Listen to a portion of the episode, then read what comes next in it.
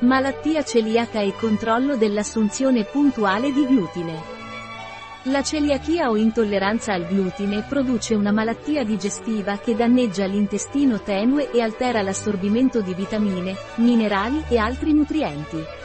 Il glutine si trova nei cereali come frumento, orzo, segale e avena, purché non siano certificati senza glutine. La celiachia è autoimmune. I villi dell'intestino tenue sono danneggiati dalle proteine del glutine.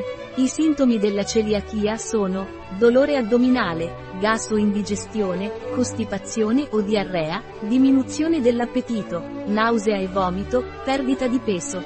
Sappiamo tutti che quando andiamo in un ristorante e chiediamo cibo senza glutine ci dicono di sì, ma chi può assicurarci che non ci sia stata contaminazione in cucina?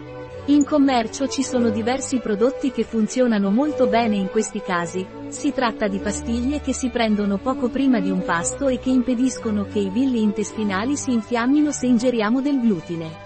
Un esempio di ciò è la tolleranza dei laboratori Innovans. La celiachia non si cura.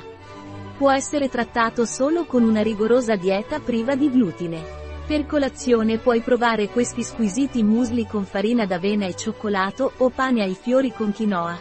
Magari a mezzogiorno ti viene voglia di un piatto di fusilli, è buonissimo.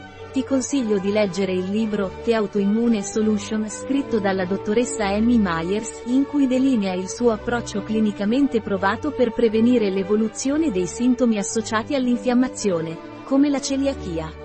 Un articolo di Catalina Vidal Ramirez, farmacista, dirigente presso bio-pharma.es.